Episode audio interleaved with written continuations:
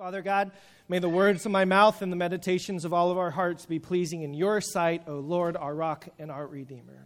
And may we be people who continually strive to be your representatives here on earth, to bring your kingdom here on earth as it is in heaven. We pray in your name. Amen. Uh, say this with me. Happy are those who hunger and thirst for righteousness, for they will be filled. I want to ask you a question. What makes you hungry? What makes you hungry? I'm going to throw up a couple images and see if any of this makes you hungry. Does this make you hungry? Yeah, okay. Does this make you hungry? And for some of you, this is kind of a lame exercise. Like, I don't care what you throw up on that screen, I'm just going to be hungry. Does this make you hungry? This picture makes me hungry all the time. This is Ethiopian food. If you're unfamiliar, there's a beautiful restaurant down in San Jose. This is beautiful uh, organic Ethiopian restaurant, Telegraph in Oklahoma, Oakland, in Oakland, that uh, it's too far away. Does this make you hungry? Some of you are like, no, I'm kind of good on the carbs, don't want to do the. T-. Does this make you hungry?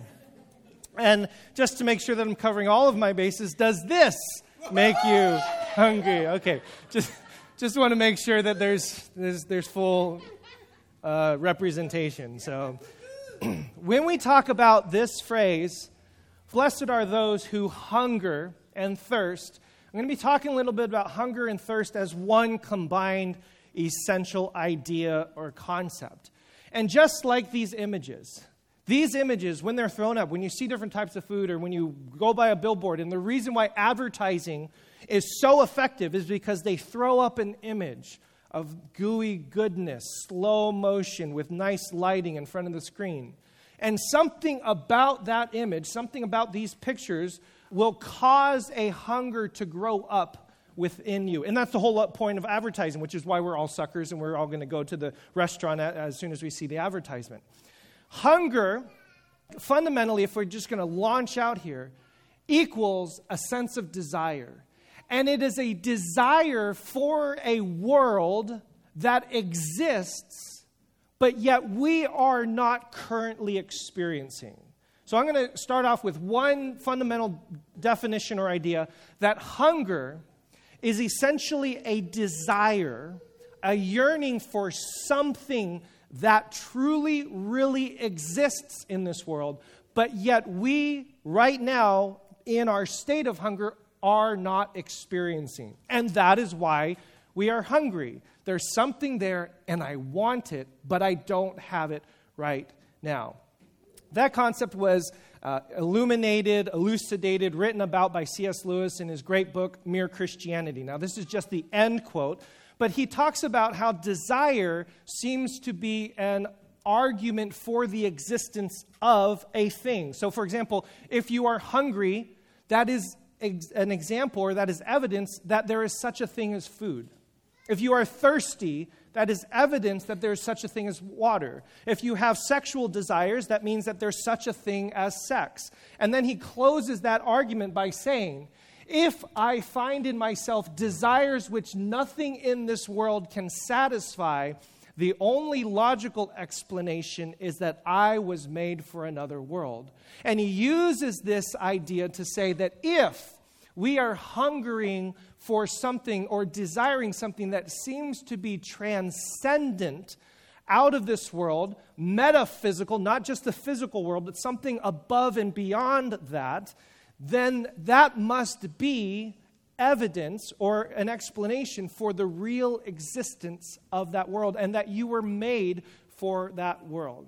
So when we get to this beatitude that says, Happy are those who hunger and thirst for righteousness, I'm going to suggest that one of the first things that we have to understand is that this word hungry is uh, defined as this sense of desire, this sense of yearning, this sense of longing, craving, and almost in a sense reaching or aching for something. Now, what I'm going to do is kind of take the two bookends of this beatitude and run right to the word, for they will be filled, and tie it together with the word in the middle, righteousness. Some of you got that filled. Get it? But, um, okay, great.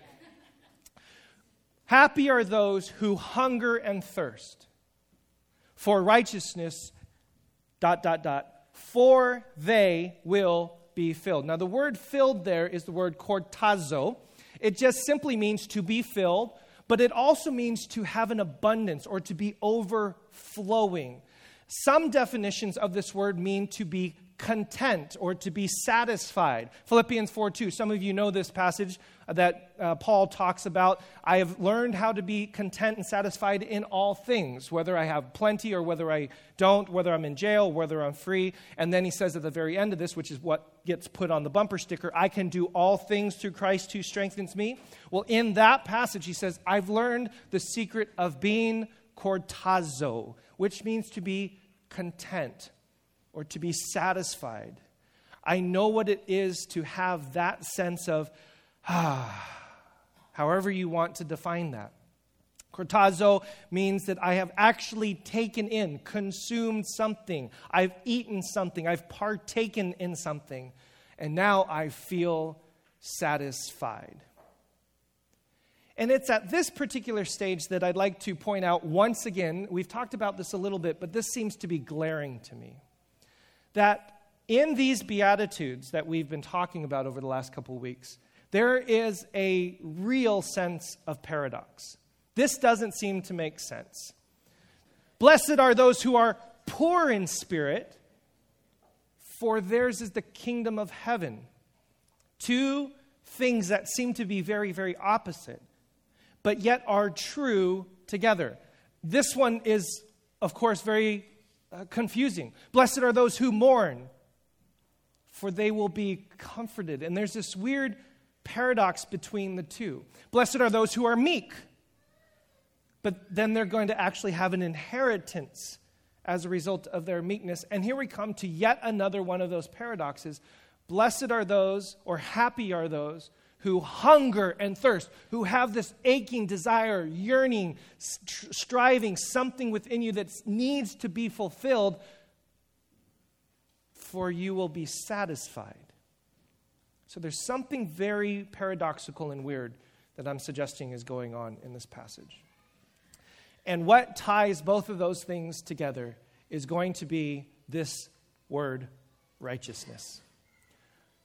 Hunger is desire, Satisfaction is being filled or fulfilled, the two opposite ends. And right smack dab in the middle is this word, righteousness. Happy are those who hunger and thirst for this. And if you are hungering, yearning, desiring, aching, striving, reaching for this, you will be satisfied. You will be fulfilled. So, what does this word righteousness mean? Traditionally, when, uh, for, for myself personally, I'm sure for many of you, the idea of righteousness has a connotation and a definition of personal piety, personal holiness, or personal morality. The thing that you do or should not do.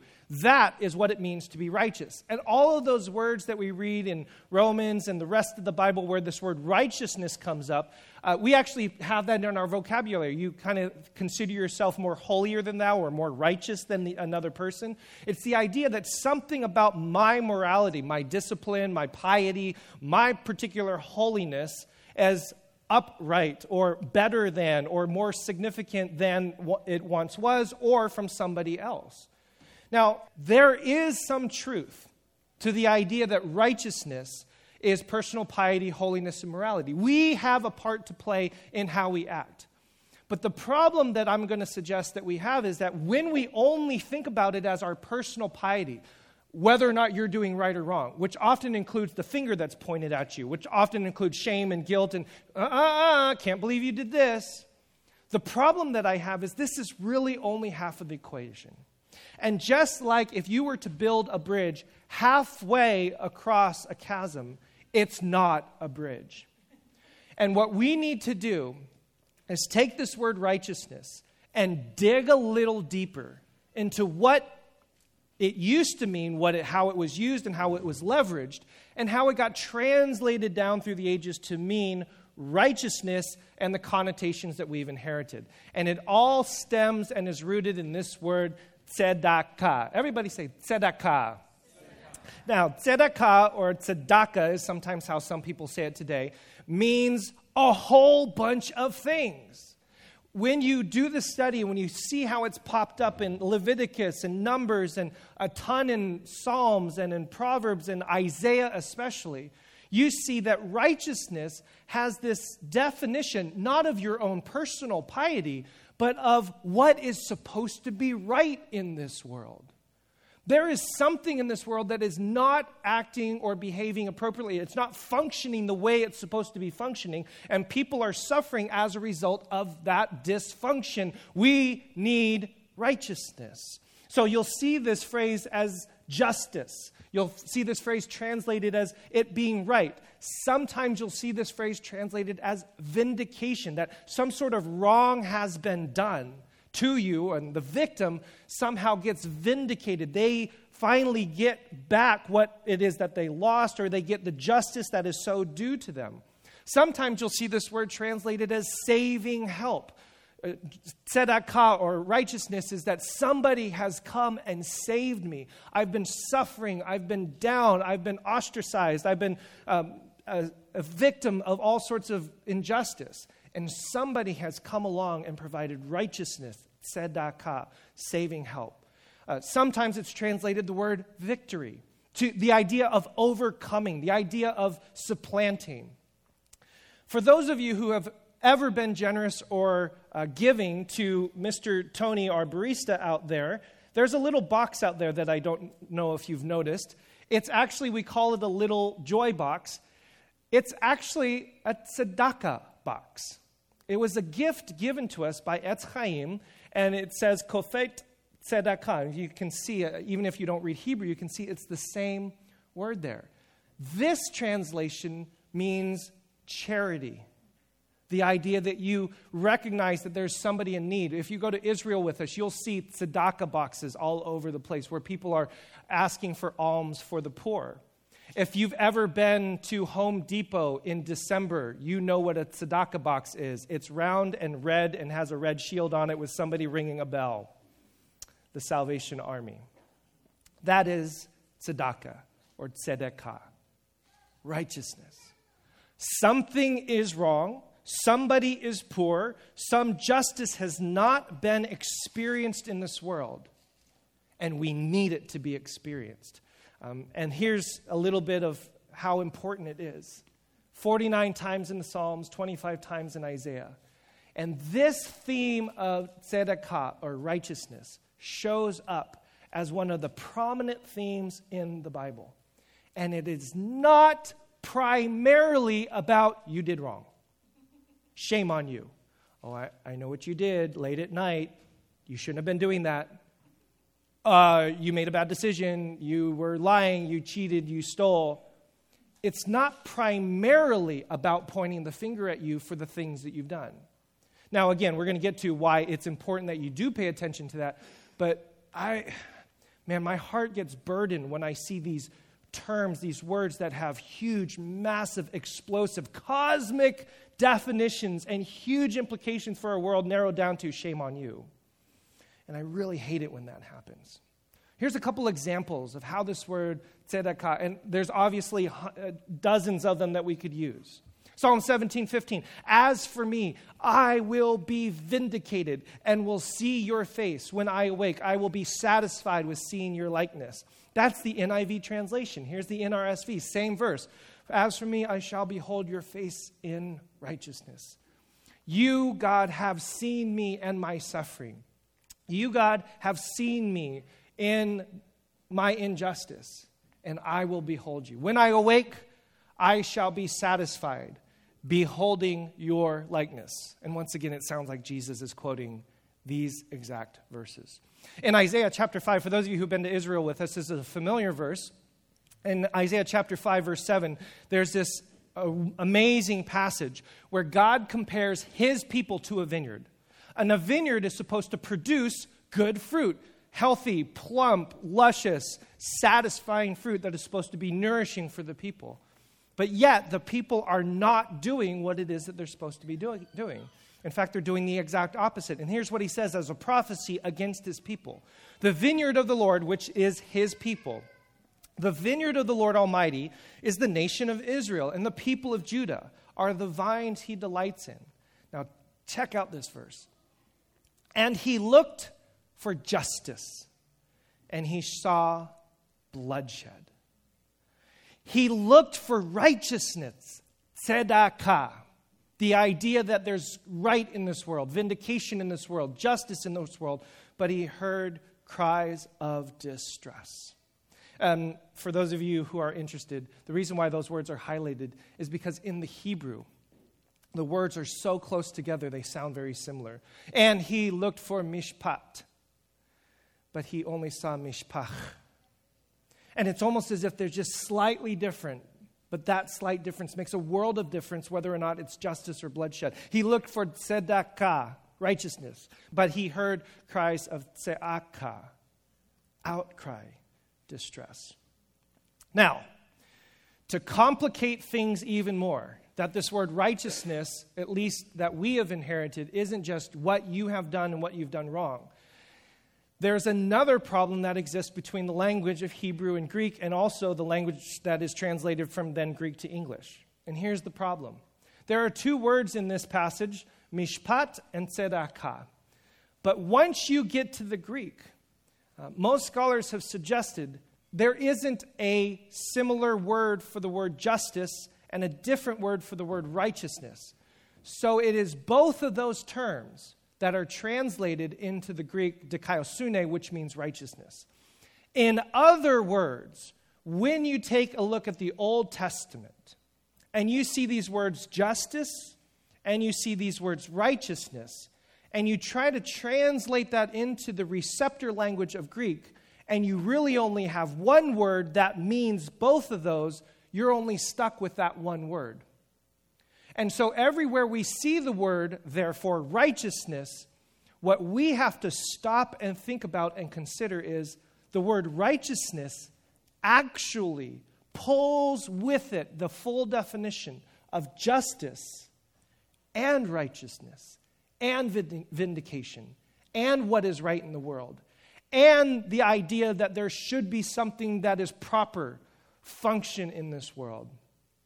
So when we read the word righteousness, even in throughout the rest of your New Testament, I'm going to encourage you every time you see that word, consider carefully. It is not just what you personally have to get right.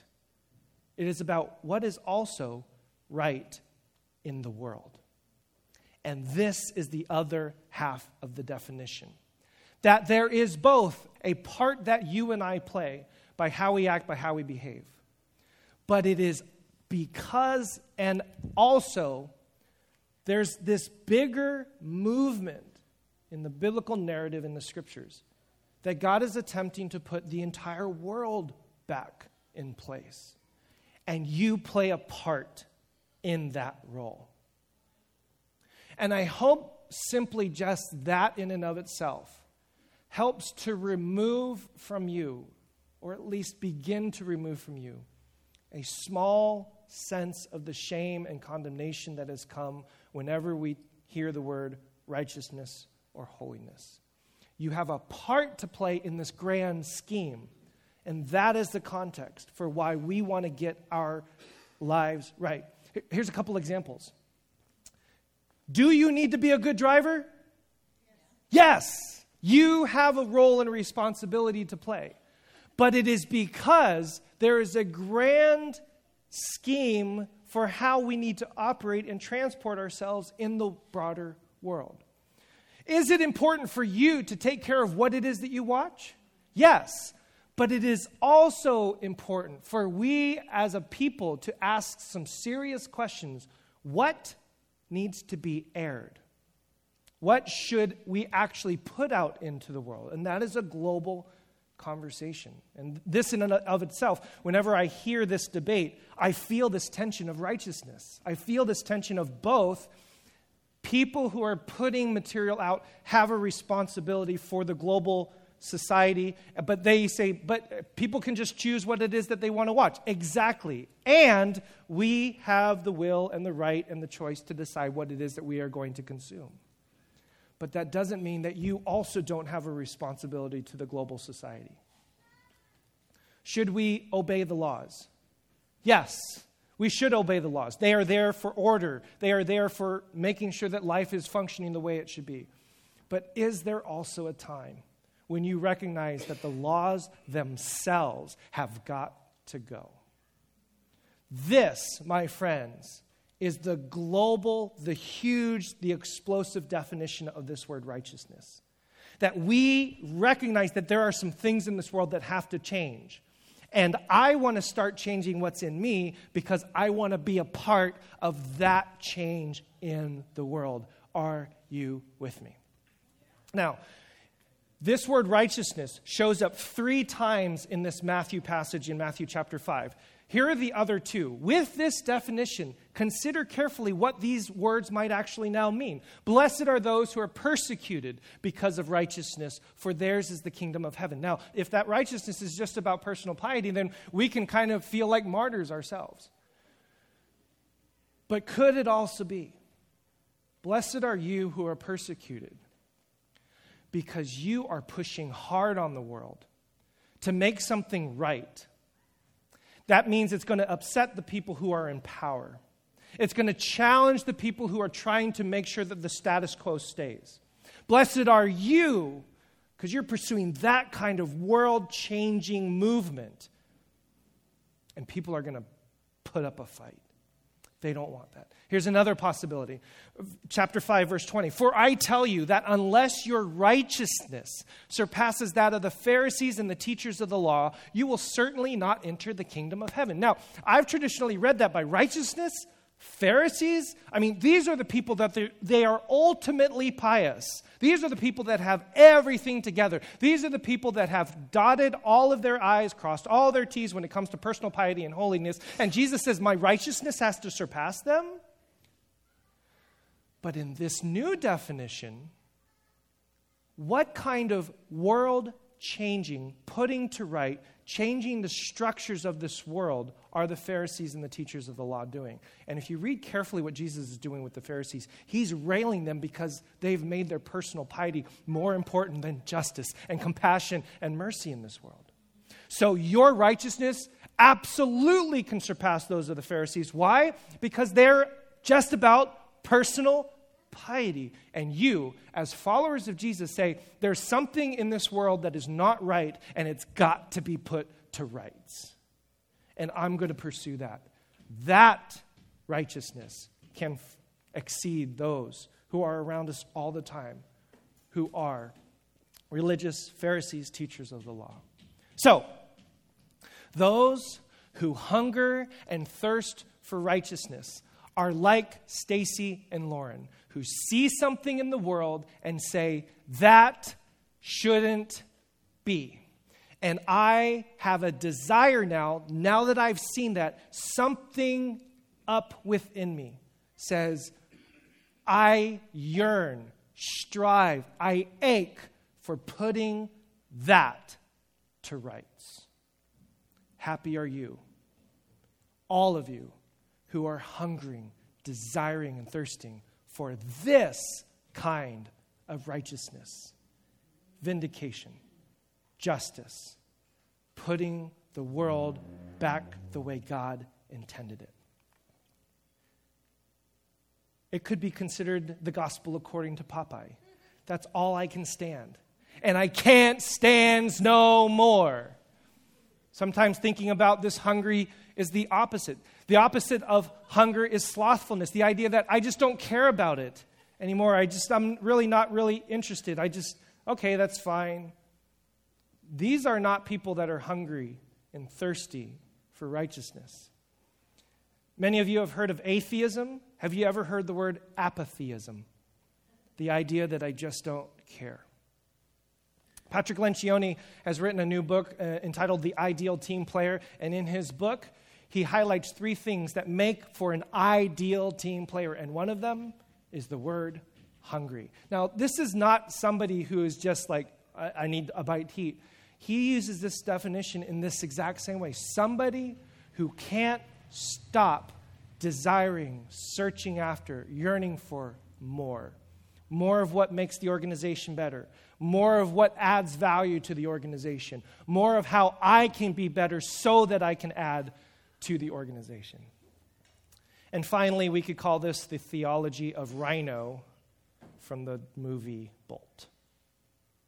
I can be a valuable addition to your team. I'm listening. I'm lightning quick. I have razor sharp reflexes. Whoa, and I'm a master of stealth. Plus, I'll keep the cat in check. The road will be rough. I have a ball. There's no turning back. Guess I'll have to roll with the punches. Easy won't be part of the equation. Promise. Gotta warn you, going into the belly of the beast, danger at every turn. I eat danger for breakfast. You hungry? Starving. I love that clip. I love that clip. I can't wait to get in there. Happy are you who hunger and thirst for that righteousness. When you see something and you can't wait to get in there because that has got to change. So, what makes you hungry? I've shared with some of you before, one of the things that makes me hungry is dysfunctional organizations. When I see bad leaders, when I see organizations, churches, nonprofits make horrible decisions, and the mission that is wonderful that they should be pursuing gets just sent off to the side and they're not able to accomplish it, that makes me hungry. This is why I started pursuing education, started reading, seeing if I can add value to that. Uh, some of you have heard, we've had this conversation before, that Danielle, when we were talking about the five values of Spark, one of the things that makes her hungry, bad teaching about God, where God's reputation is ruined and spoiled. It's all I can stands and I can't stands no more. Makes her hungry. Thirst. We've got to create a church in which a different kind of teaching and a different reputation of God must be put forth. What makes you hungry?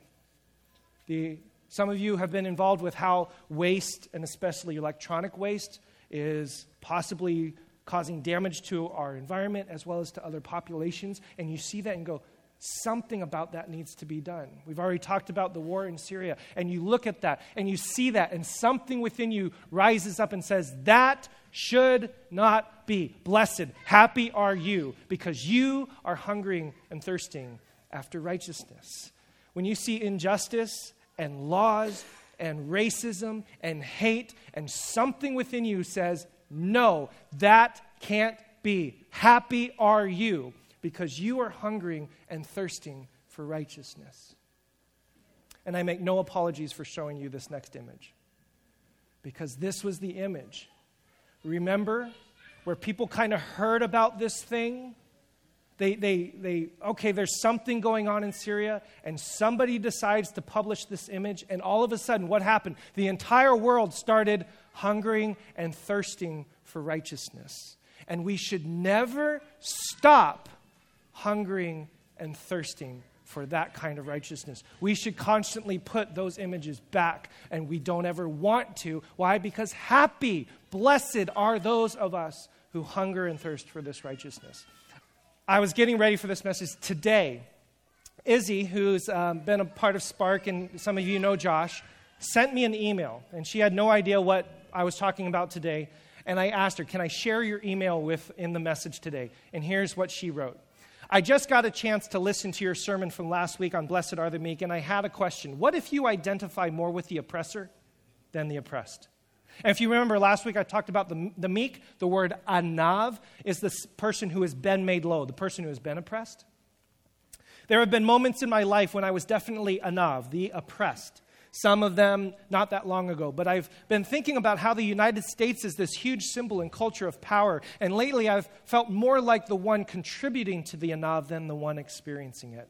For example, I went home for my sister's graduation from our 60% Latino high school. And as I sat there, I watched as a handful of Latino families arrived late and had to crowd the doors of the gym and stand in the back of the room for a long ceremony that they couldn't linguistically understand. I've also been listening to the series you guys did on sexual identity in the church, and I want so badly to help reverse and address the pain the church has caused in this community and others while I simultaneously figure out what I believe about it all. This is why she's a great sparker, right? Finally, my professor was telling us about the mines in Papua, and on and off I followed uh, some of the tragedies that take place in the mines in Africa. And something that's always buzzed in the back of my mind is the idea that if, when I get married, our rings will likely be products of this abusive system, but we're supposed to wear them as symbols of love and fidelity, and that seems really wrong to me.